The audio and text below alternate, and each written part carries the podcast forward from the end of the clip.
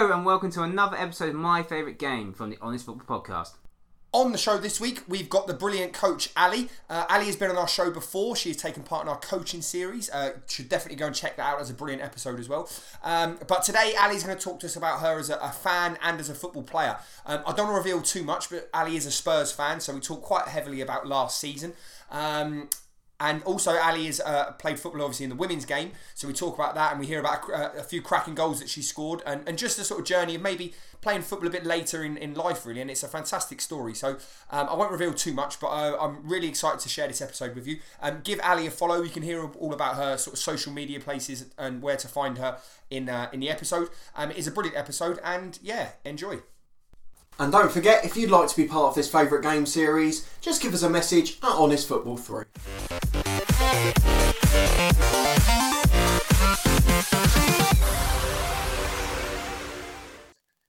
So hello and welcome to another episode of My Favourite Game. We've actually got a returning guest, which is our first ever one. So hopefully we didn't scare you off before. We've got Coach Ali, also known as Ali Speechley. So Ali was on a few weeks ago and we had a fantastic in-depth conversation about football coaching, various levels of the football pyramid. So if you haven't checked that out, please do. That'll be in the notes below. But Ali, thank you very much for coming on the show. Really appreciate you coming to talk to us about your favourite football match. Hi, thanks for having me back. So Ali, the first question we ask everyone is basically where your sort of love of football began. I know you mentioned it briefly in terms of you as the football coach, but I imagine, you know, just from talking to you and how passionate you are about football, that it must have started before you sort of became a football coach. So yeah, just tell us about your footballing journey and where that sort of led you to and who you support now, etc. Really. Yeah, so I have loved football for as long as I can remember. I feel like everyone says that, but it's true. I've got photographic evidence. So there's a photo of me playing football when I was about 5 years old. Right. In a garden. I don't even think it's my back garden, but and I'm in my summer dress and my little shoes, and I'm still just running around kicking a ball with. And what I've actually cropped out of the photo, bless him, is my twin brother. Right. So my twin brother Chris is with me, and we're kicking a ball about. And I basically love football since I was about 4 or 5 years old. I used to play at primary school in the lunchtime, and then. I wasn't allowed to play for the school team because I was a girl, unfortunately. Right. And then secondary school, I went to an all-girls school and played hockey because we didn't really have football. We tried to start a team, but there were never any other girl teams for us to play, and they wouldn't let us play the boys. Mm. I think mainly because they were just the social embarrassment of being beaten by a girls team. I think is what scared them off. I've been that side of it a couple of times, and I wasn't a bad footballer as a kid. And yeah, there's no coming back from that, to be honest. So in some ways, they're probably prevention rather than actually, being at the hands of it. So so they didn't let us play any boys' teams. So hockey was more my thing at secondary school. Right. And then at university, I didn't join the team. I don't think I really had the confidence to do it. I think I felt I hadn't played properly before. I just felt a bit intimidated. Mm-hmm. And it wasn't literally until I was 30 years old that I was having a kickabout with some colleagues in the park after work one day. And these two Canadian girls ran over and asked me to come and try out for their team on Clapham Common. Oh, okay. And so I was a bit like, what, me? And they were like, come and try out. And I went, and it was such a beautiful moment for me to see other women playing football. Yeah. Because I didn't even realise it was a thing. And I was 30 years old, and I didn't realise it was a thing that all these women were playing football this time. Yeah. Because it just hadn't been a thing when I was younger. Well, I think we mentioned that before, didn't we? That really, it was only the very, very big games that would be on the TV and the exposure, I suppose, for women's football. I know it's boomed recently, but it was quite limited, wasn't it? Probably. Yeah. When we were growing up in that sense. So, yeah. Yeah, and we talked before about not underestimating the power of seeing someone like you doing something you want to do. And I'd never seen it before. And then it was there in front of me on Clapham Common. And I ended up playing with this team called Clapham Kicks for 3 seasons. And every Sunday, you know, we would turn up and there'd be all these women's teams playing football. And it was amazing. And I loved it. And then that's kind of how I got into coaching through that, which I talked about last time. But in terms of me as a fan, so I am a Spurs fan for my sins. I can't be accused of glory hunting. No.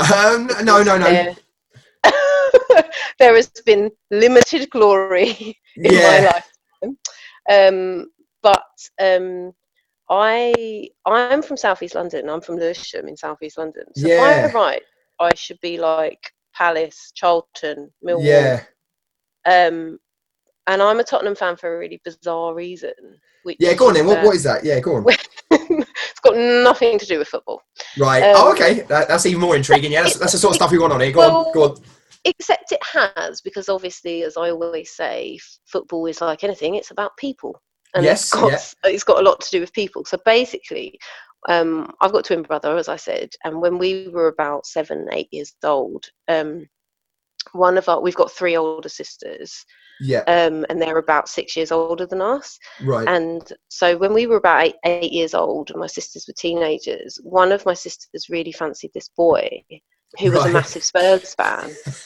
And so and in fairness to her as well, like she was quite a big Gary Lineker fan, and because this was all around. So I was born in 1982. Right. Believe it, it's true. I was about to say, no one ever believes me. No one ever believes me. I was about to say the same thing. Yeah, I've got to be careful the way I word it. But I'm not. I wouldn't believe that. But yeah, go on, carry on. But yeah, and so one of my earliest memories about sort of. Football was actually Italia 90. It was the 1990 World Cup. So in fairness to my sister, it wasn't all because of this boy. Like, she was a Gary Lineker fan as well, but so obviously a Spurs connection. But she basically decided that she was going to support Tottenham. And so me and my brother were like, well, obviously we're going to follow suit. Yeah. So I started supporting Spurs when I was 8 years old because my sister did, and it stuck ever since. Right. So in terms of that, then obviously going through from sort of being a Spurs fan, you know, you had the 90s, which was a fairly, what's the politest way of putting it? Roller coaster-ish, sort of in the sense of, you know, some cracking players, Gazza, you know, Gary Lineker getting to the FA Cup finals, etc. And then probably a bit more, you know, with all due respect, then there was a you know, Christian Gross in charge. You know, there's been quite a tumultuous time really to be a Spurs fan in the 90s, wasn't it really, in that sense? Yeah. And I think also, it's probably worth mentioning as well, like so to this day, I still don't have like Sky Sports or BT Sport. No, I don't either. Keep that revolution going as well. Keep the radio alive. Mm. No. Exactly, so yes. Yeah, go on. Yeah. So we didn't have those channels growing up. So I remember I can't even remember what it was called, but there was this program that used to be on Channel 4 that was like all about Italian football. Gazzetta Italia, that was it. Right. You had James Richardson, the fellow. He used to have like a pink newspaper, didn't he? And he was, I remember that. Yeah, so that was basically the beginning of my football education. Yeah. Because I just used to watch that on this tiny TV screen, in like my mum's bedroom. Yeah. And because because we had a bigger TV, but no one else wanted to watch that. No. I mean, to be honest, not even my brother. No.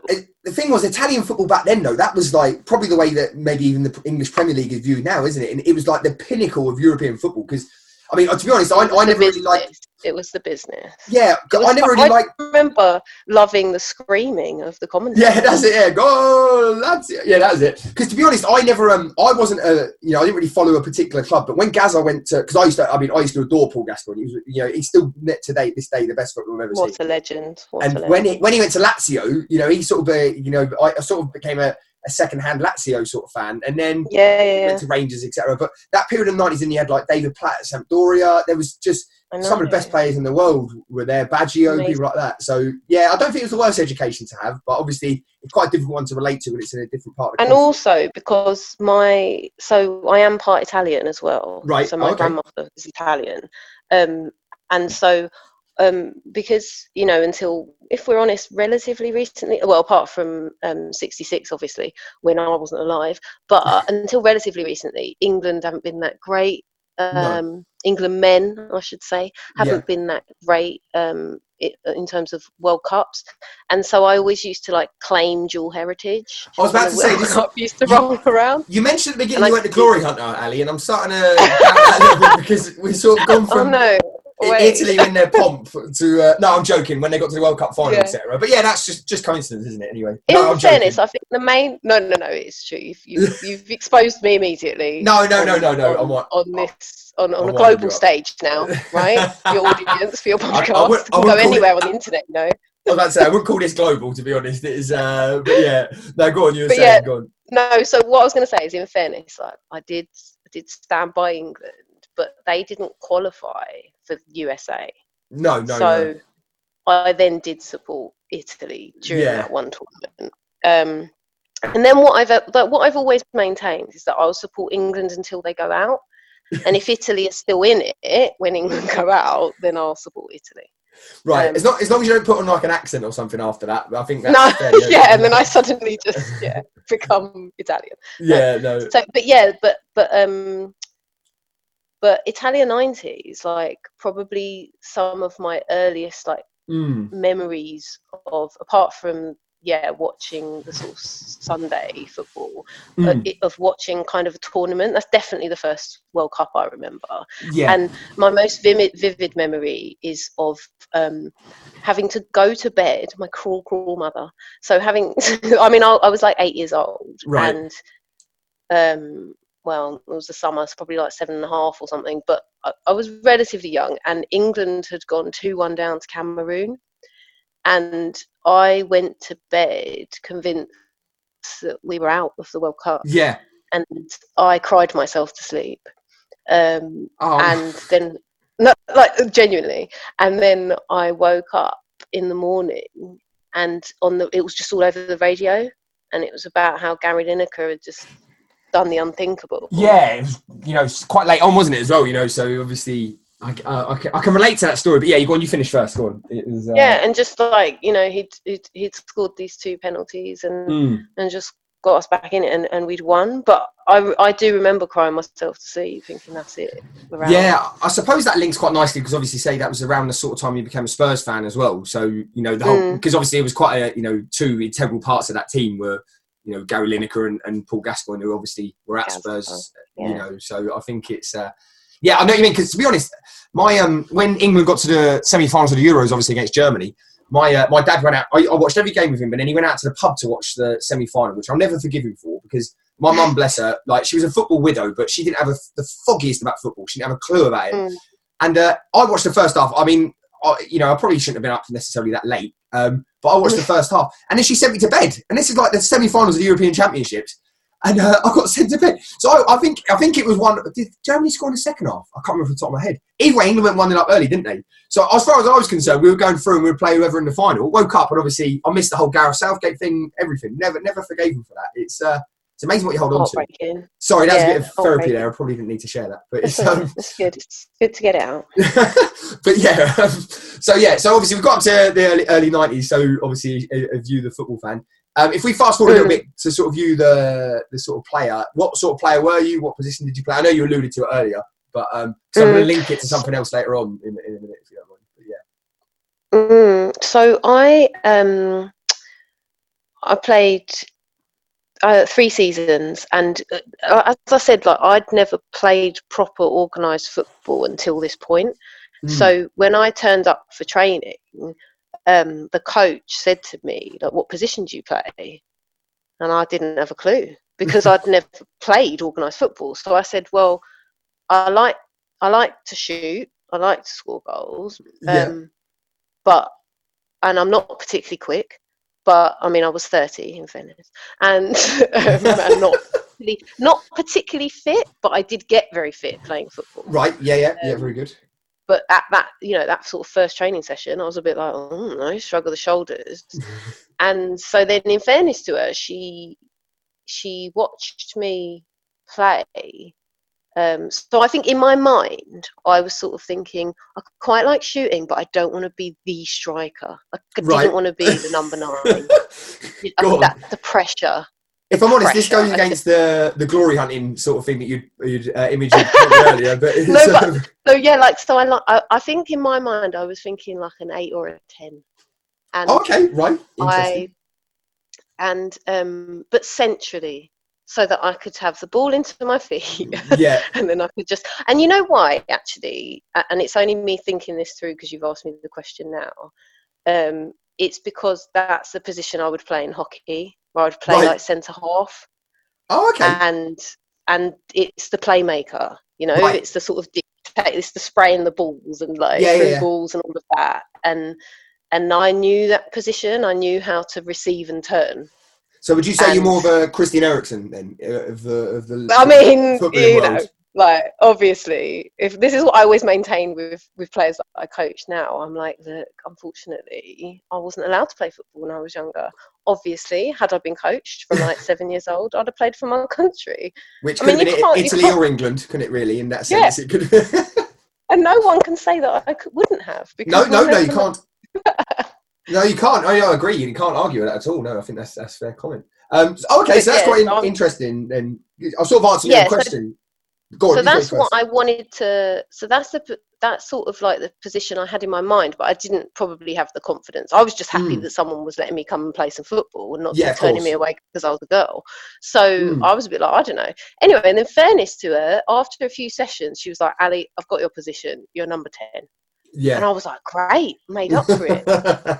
And then started playing, and then played a few games and scored at least one goal. Well, tell us about that really quickly. Go on, a quick side note. Talk us through. So I don't know if this was, because it's all a bit of a blur.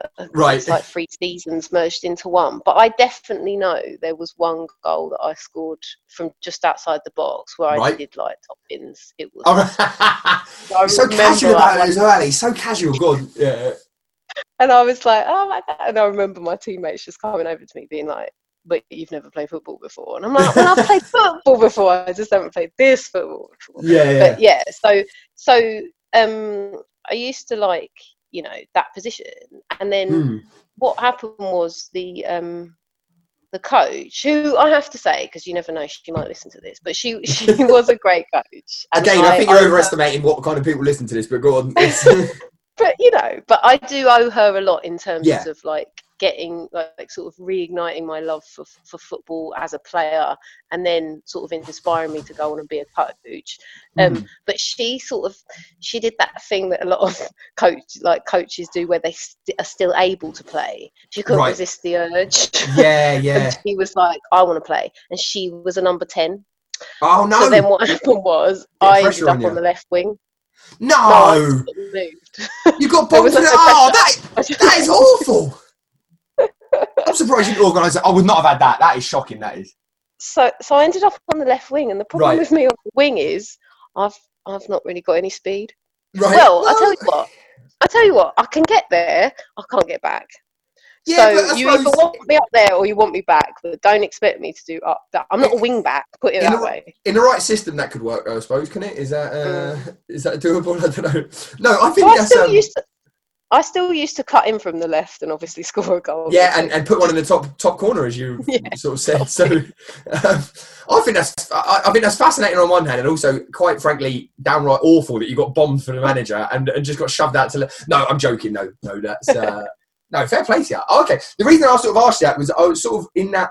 There seems to be, you know, if you know what I'm saying, in your sort of footballing CV, there's like a wilderness sort of period there between sort of being someone who played football loads at school and all of that, and... you know, followed Spurs, etc. And then sort of Ali, you know, then becomes a football player, football coach a bit later on.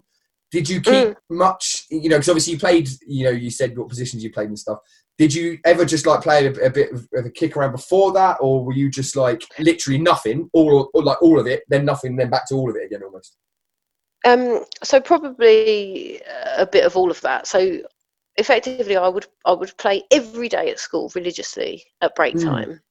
To the point where it upset my female friends because I wouldn't sit in circles and talk about dolls or what. No, that's awful. Do you want me to cut that bit out later on? I'm sorry, women in football. # women in football. I'm sorry, but no, like my friends, genuinely, you know, at that age, didn't really weren't really doing anything at playtime. No. Wanted to be active.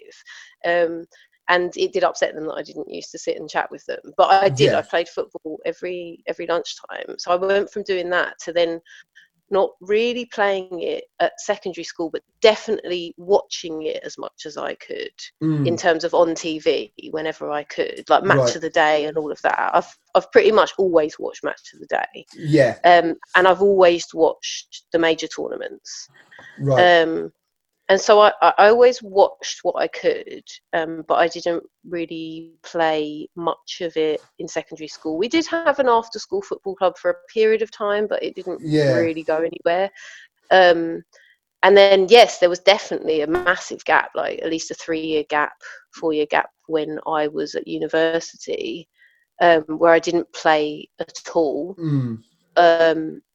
And my watching, like my viewing of it was probably quite limited during that time as well. I might go to the pub every now and again with some of the lads to watch FA Cup final or something like that.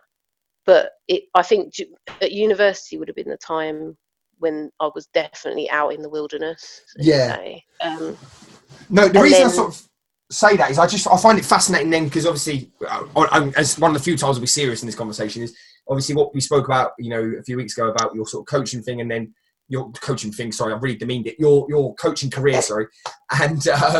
obviously what you even the way you went to sort of play football, scored goals in sort of top corner every other week and that kind of thing. And I think it's I think that's a testament to probably you as a person, actually, an inspiration to other people. And maybe there are people listening to this, or we can try and get it out to people who maybe think that it's too late to start playing football or something like that and get involved in football. So I know it's a bit of a slightly serious point, but actually I think that's a massive, and that's the sort of reason I wanted to highlight that, is that, you hear so many stories, maybe similar to myself, who, you just play football until you get injured and then you can't play anymore. And actually that's not everybody's journey into football. There's so many different routes. I think you're absolutely right. You're absolutely right. Like, it is never too late. It is never too late. And even now, like, I joke, but even now I don't think I could play walking football for the pure reason because it's hard. It's really difficult. So first of all, to fight the urge to run, I just can't. And but also, like, tactically, like strategically, you have got to be switched on. Yeah. Because you can't run. So you have to, there's no mistakes. Your first touch is everything. Like, I'll be honest, because people take the mickey out of it, but if you try and play walking football, you understand. That would quite. I'll be honest though, starting to reach an age where walking football might. No, don't say that. No. I think it's I think it's quite difficult. Although, to be honest, even when I was playing football properly, I sort of played at a walking pace, so I was quite. A bit of Berbatov. I was a meathead centre half. When you needed to be. Well, no, the thing was, it was anything in behind me, and I was done for. That was it. So I sort of like. I didn't bother chasing. Yeah, it was honestly. I'd be too high up the pitch and it'd be like, oh no, not again. So it'd be a bit like I wouldn't even bother chasing because I thought I'm flogging a dead horse with this. I've got no time to get back. But no, I'm joking. But no, I think that's there's so many roots into the game now. I think that's something that is a fantastic thing. But anyway, back to you. We've sort of digressed on to sort of talking about the FA and that there. So in terms of before we go into your favourite ever football match, just in terms of being a Spurs fan and maybe your current assessment of them now. Obviously, we're recording this just before Christmas, so there might be a few.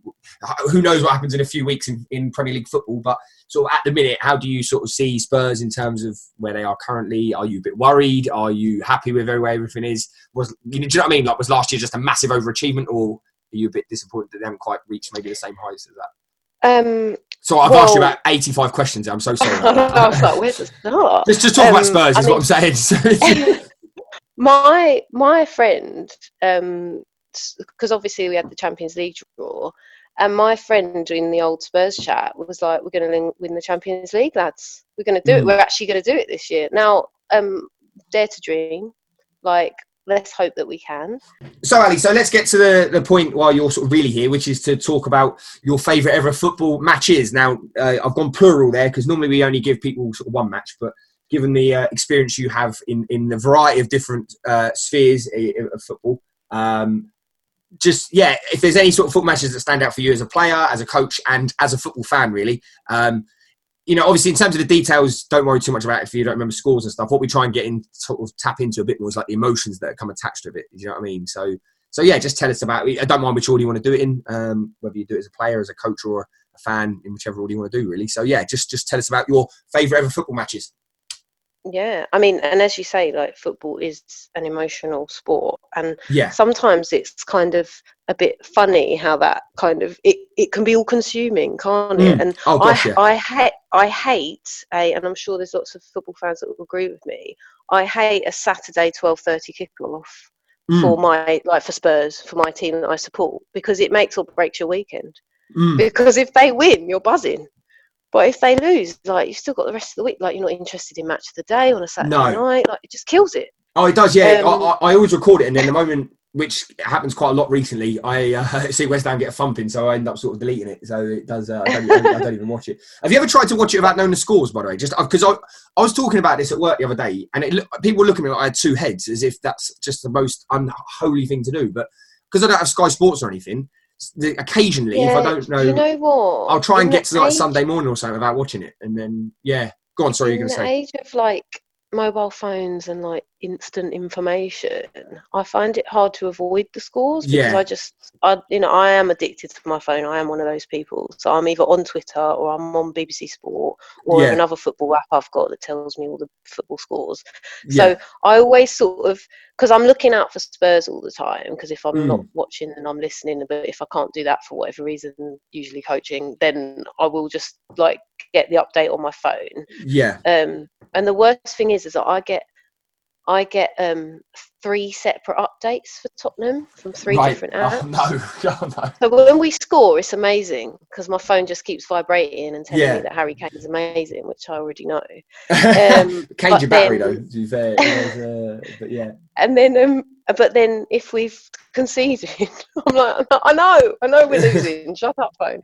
But yeah, so very rarely will I watch match of the day not knowing. I'll never be able to watch it not knowing the Spurs score. Very rarely will I watch it not knowing any of the scores. I'll usually have an idea if the team has won or lost, even if I can't remember the exact score.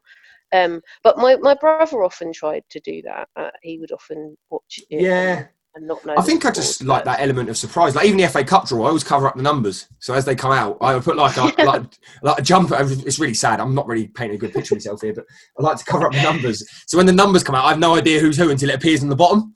Otherwise what happens is you see 42 and then you sort of look to the left and you miss the whole sort of thing that goes with it because you're trying to find out 42 is Bournemouth or something like that. Do you know what I mean? So, but sorry, Ali, back to your favourite game. We sort of digressed, sorry. So, well, seeing as I've chatted about Spurs, let's start with me as a fan. Go for it. So, I think I have to go because my memory's not the best, to be honest. So, I think, to be honest, I would have to go with the Ajax 2, Tottenham 3. Yeah. In the Champions League. And I know that's a bit of an obvious one. No, I can hear the groans already.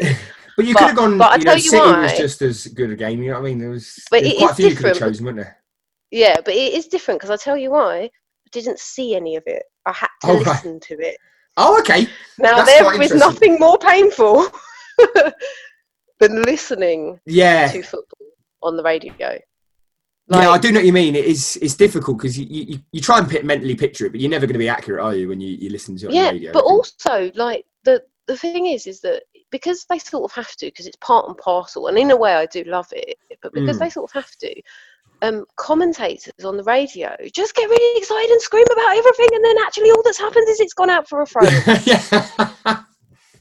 It is.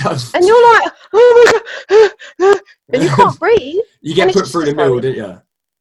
Yeah, and so imagine then that game being described via the radio.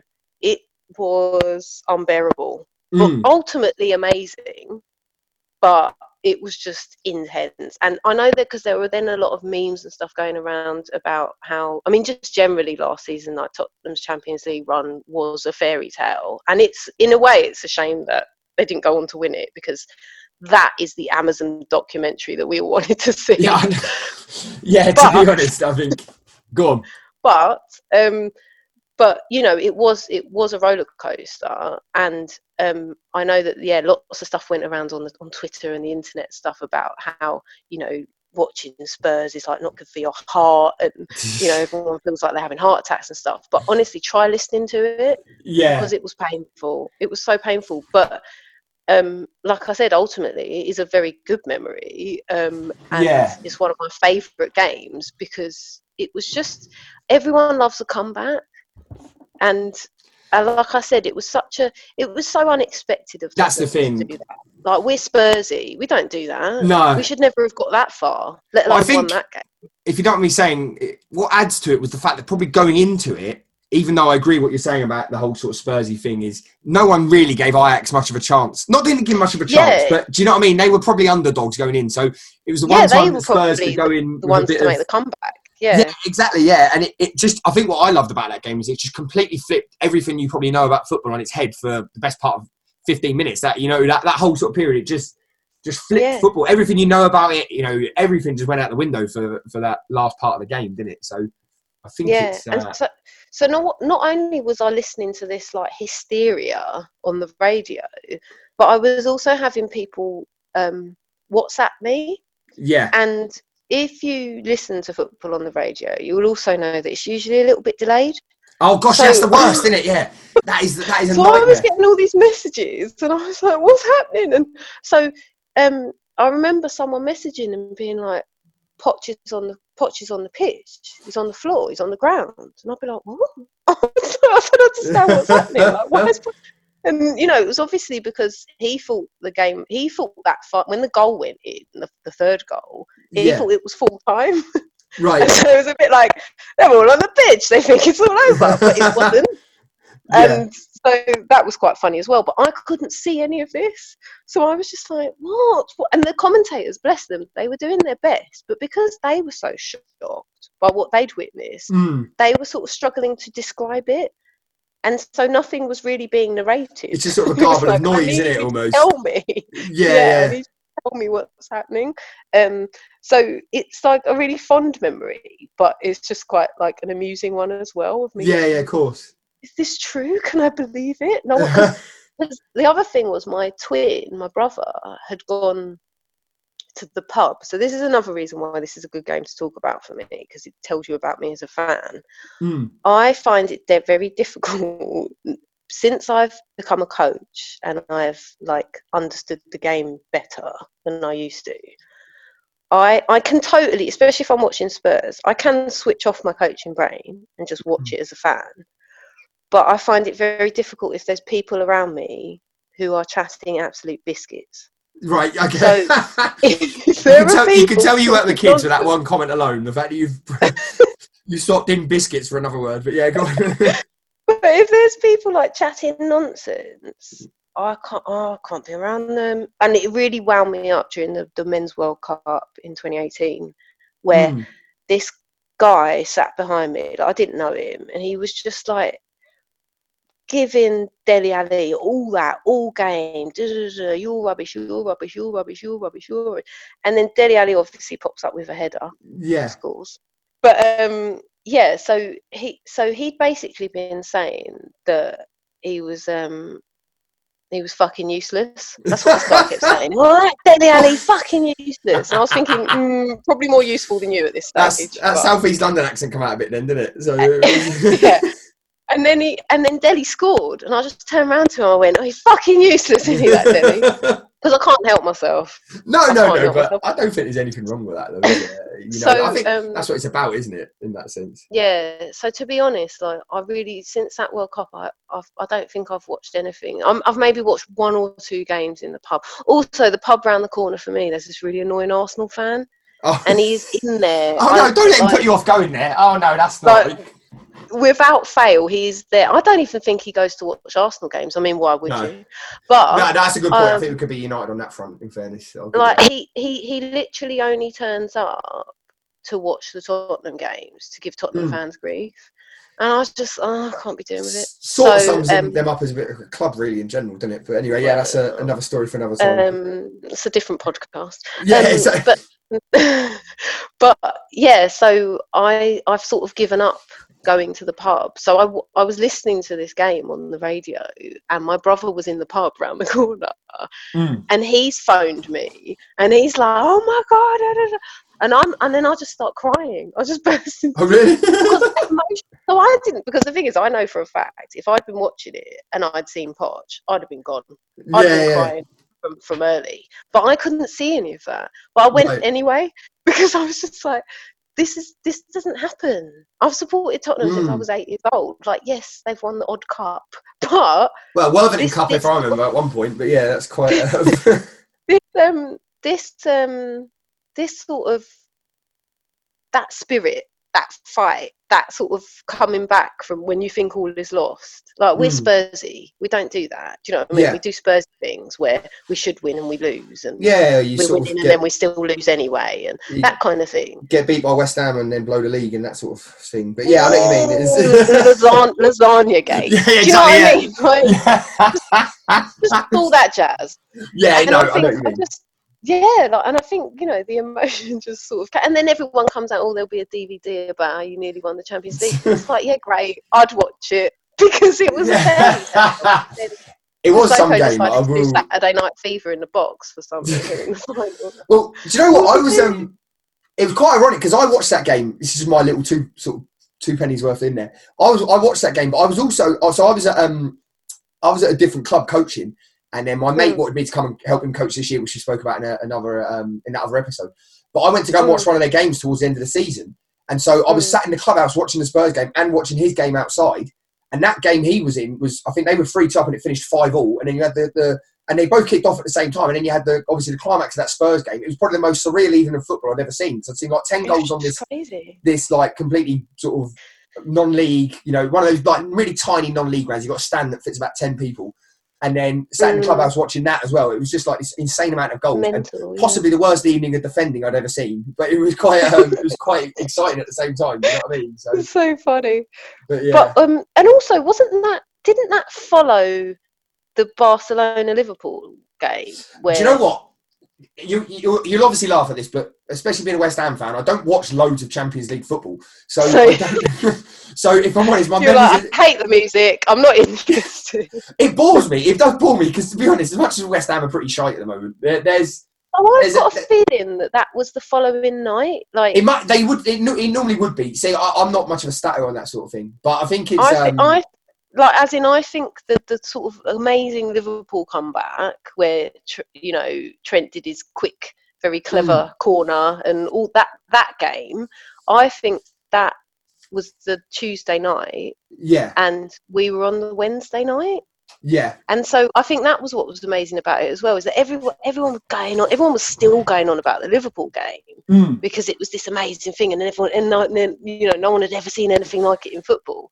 And then Spurs were like, hold my beer. Yeah, it was actually that week. You're right. It was incredible. It must have been that week. I'm sure it was. I think I did it. I'm sure it happened. I'm sure the Liverpool game was the night before and then Spurs followed. But I also know that there are thousands of people who will correct me if I'm wrong. No, I think... So I might be wrong, but I'm sure... To be honest, you do want to say sort of get out a bit more. All right, you can see the passion of what we're trying to say, if nothing else. But I think, it was an incredible week of football. But yeah. No, so just moving on then, obviously that was a fascinating game to that. In terms of like as a player or as a coach, is there anything that sort of stands out or was just the whole experience amazing from beginning to end, if that makes sense? I mean, obviously I've talked to you about top bins. So. Well, yeah, I think we've probably covered that one. No, I'm joking. No. I'd happily hear about that goal again. There's nothing, I you know, you can never get bored of hearing about a postage stamp finish, to be fair. So, I think one of my favourite games actually as a player was... We played, like Evanfield Town Reserves or someone. I don't know. Right. We had to go. It was an away game, and we were a South London team, and we had to go north, and it just felt like we'd gone to the ends of the earth, and we all got nosebleeds, and we. I think it was a cup fixture or something, because it must have been, because it wasn't in our area. But anyway, we travelled for this game and the weather was miserable, like hailstones, miserable. And the pitch was classic Sunday League. So, like, you couldn't actually see the centre circle because it was just a puddle. Right, yeah. No, that sounds like my type of game, actually. But go on. Yeah, and it was just, like, everything about it was, like, pretty horrific. And I was marking this girl, and she looked about 12. So I just sort of said to her, just out of interest, how old are you? And she was like 18, and I was like, okay. It's like you're a doorman on a pub somewhere. Like, but I'm, do you know what I mean? I'm your mum. I must have been 32, and I was just like, how am I marking an 18-year-old? I mean, we did say favourite game, not most sort of. No. No, I'm building it up. I'm setting the scene. It's fine. Go on. And I'm not, and I just want to make a point there because we had a player who played for us who was in her 40s, and she's the fittest person I've ever known in my life. So I'm not saying that you reach a certain age and therefore you're done for. I'm not saying that at all. No. Just talking about my ability to sprint. Yeah. And anyway, I just sort of tricked her. And I'm not necessarily proud of this, but basically I sort of said to her, I'm in my 30s. And she was like, no, you're not. And I was like, well, I am. And I led her to believe that, like, I had nothing in my locker. Right. And then, obviously, I did. You give it a rope dope. So one of my sort of favourite memories was basically we won the ball back, like, in our defensive third. And then we were working it up the pitch, which involved me literally having to jump over this puddle as it was being played down the right, and I was more central, and I was jumping over this puddle, and I came in from the left, and scored. And the fact is, you know what? It went off my shin pad. I'm going to be honest. But no one needs to know that. No, they know now. But it was on the volley. Oh no, that's a different story. So, and it was amazing. So be honest with me, Ali, did you then go past this 14-year-old or whatever she was? I just did the little... Well, the thing is... Give her a little wink or a little sort of fist pump or that as you went past. My celebration in general, and I don't know where it came from because who was watching me play? No one. But my celebration in general just tended to be like the finger wag. You know, you sort of like, you know... You're telling the fans, you know, you know I am. No one knows I am, but you know I am. Yeah. So I was giving it all that because it was like, I don't know if anyone else feels like that about goal celebrations, but it's a bit like the old Alan Shearer. Do you know what I mean? It's just involuntary. There are certain celebrations that obviously players think up in advance and blah, blah, blah. But there are some that players just do consistently because it is just instinctive. Yeah. No, definitely. And for whatever reason, that was mine. I've made myself sound like a great person now. But no. I mean, I don't want to say that you were sort of gloating to a 14-year-old, but that's not quite the full story. But no, I'm joking about that. But the reason that is my favourite game isn't because I scored a goal off. No. It's because we were actually a player down for the whole game. So we had 10 players the whole game, and we still won. We still won. And especially in those conditions, like, it's quite the elements. And exactly, it's so satisfying when you win. It just sort of summed up Sunday League as well, whereby like it is what it is, but you all get on with it and you make the best of it. And do you know what? I think that's. I think you've summed up two. You've sort of gone from the sublime to the other end of the sort of spectrum with those two great games. It's like Instagram, real life. But that's what it is, isn't it? That's what football is, and I think we sort of we have not a mantra. That's the wrong word. We have a little sort of tagline where we sort of say football is for everyone, and I think that your two games sort of sum that up. Really, you've got the elite level of the game where you have 5 minutes of absolute chaos, and then you've got the other end where you're playing with 10 men on a pitch that you could probably swim on. And do you know what I mean? You're playing against the 12-year-old kids, so I think that's sort of it sums up really what it is about both the belief. The belief in both that, like, you have to come back, like you've got to dig in deep, and that's exactly it. If you don't give up, all is possible. Well, that's what I was going to say. I think it what that highlights is the like you say, the passion you need and the determination for both. You know, and actually, there's the feelings, the emotions, the skill set almost is very similar. To be honest, I think in terms of the coaching one, Ali, what we'll do is as a little teaser. I think what we'll do is we'll get you because it'd be great to get you to come back on throughout the season anyway. We'll hold fire on that one. And we'll bring you back to obviously talk about that kind of stuff. Another date. I think that'd be brilliant, actually. So So it just leaves me to say, Ali, that, you know, like, that was genuinely one of the most fun episodes that we've done on this series. I'm not casting dispersions on the other people who've been on there, but this has genuinely been brilliant. Thank you so much for doing it. Just really quickly, and obviously if people want to get in contact or follow you, and you know, we've had a more serious discussion in our coaching episode as well. So if people wanted to get in contact with you and that, where can they sort of find you? I know you said you sort of on your phone a bit, so you know, where's the best place to follow you? Yeah, definitely. So I'm on Twitter as Coach Ali. I think it's I think I have to put a couple of underscores in it. Yeah, I've got it. Someone else nicks Coach Ali. Oh, did they? Oh, the swines. They didn't know that there's only one Ali Speechley. So so I've got it as @_CoachAli_. Is that right? Does that sound right? Yes.